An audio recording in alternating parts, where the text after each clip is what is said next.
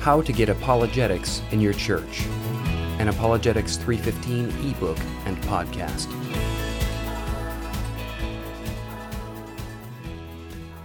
Four Lessons for the Apologetics Small Group by Randall Chase. When I speak on the topic of apologetics and designing an apologetics program, I always try to implement a few key foundations that the student can take away with them. The four keys that I have seen to be most successful are 1. Relationship building, 2. Don't speak beyond your knowledge base, 3. Always be willing to learn, and 4. Listen first, respond second. Point 1.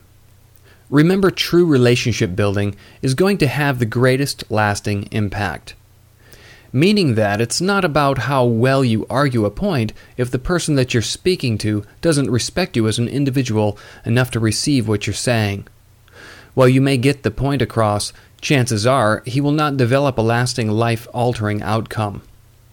The old saying, they don't care how much you know until they know how much you care, holds true even in the world of apologetics. This is the case, too, in the event of large debates, where two speakers are standing in front of an audience. The two speakers must have enough respect for one another to remain calm and collected, otherwise, it simply becomes an argument. Not much is usually gained through simple argument. Point 2. Don't speak beyond your knowledge base. Nothing kills an argument or discussion quicker than when you throw out a piece of information that you simply looked up online or pulled up from a blog and you can't verify it and never make something up. There is nothing wrong with the saying, I don't know, but I'll find out and get back to you. This not only builds your credibility as a researcher, but it also reopens the door for follow up conversations. Just remember that true research requires honest research. The following quote speaks volumes. Quote, One of the most disastrous illusions of the Internet age is that an amateur plus Google is equivalent to a scholar. A search engine offers information more or less relevant according to the skill of the searcher, but it does not sift that information. It does not sort fact from fancy, wheat from chaff. A bright amateur armed with the Internet may at best be better informed than he would otherwise have been, and he may occasionally catch a real scholar in a factual error but it will not turn him into a scholar himself. There is no such thing as effortless erudition. Unquote. Dr. Timothy McGrew. Point 3. Always be willing to learn. There's a great need for learning and growing in the field of apologetics before you ever get to the point that you can share what you have learned with others.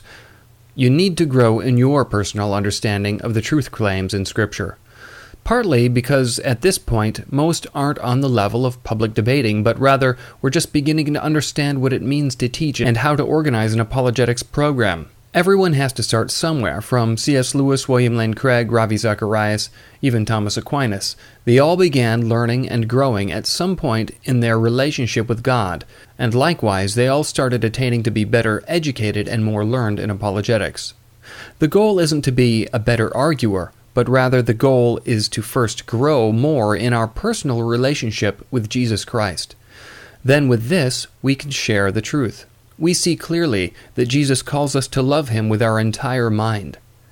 When he was talking to an expert in the law in Luke, one can see that there is just as much importance placed on loving God with his heart as there is with loving him with his mind. Here's a quote from Luke 10:25 through 29.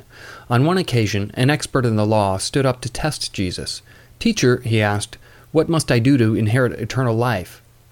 "What is written in the law?" he replied. "How do you read it?" He answered, "Love the Lord your God with all your heart, and with all your soul, and with all your strength, and with all your mind, and love your neighbor as yourself." If your ultimate goal is simply to learn how to debate well and win an argument, there's other classes for that. This class should be the edifying and building up of fellow believers with the encouragement of the Holy Spirit within our life, and eventually to share the truth of the gospel with those around us.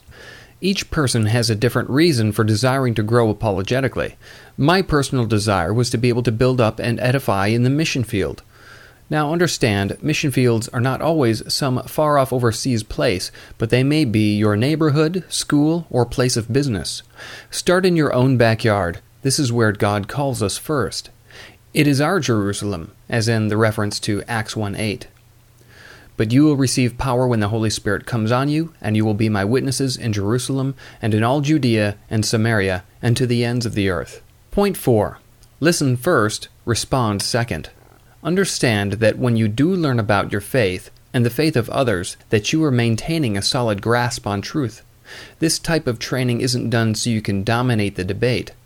Remember the key is compassion. When you speak to someone of a different faith or lack thereof, you must make sure they see first your compassion, and then they are more likely to hear you.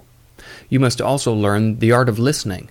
This is one of the greatest lost art forms. So often, if you watch debates with others or listen to conversations, people are so focused on getting their point out that they neglect to listen and respond to others' concerns.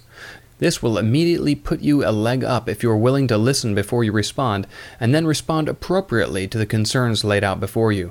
Sometimes it just takes a person verbalizing a concern or hurt they have had to begin a healing process for them, or you have to help them understand the truth.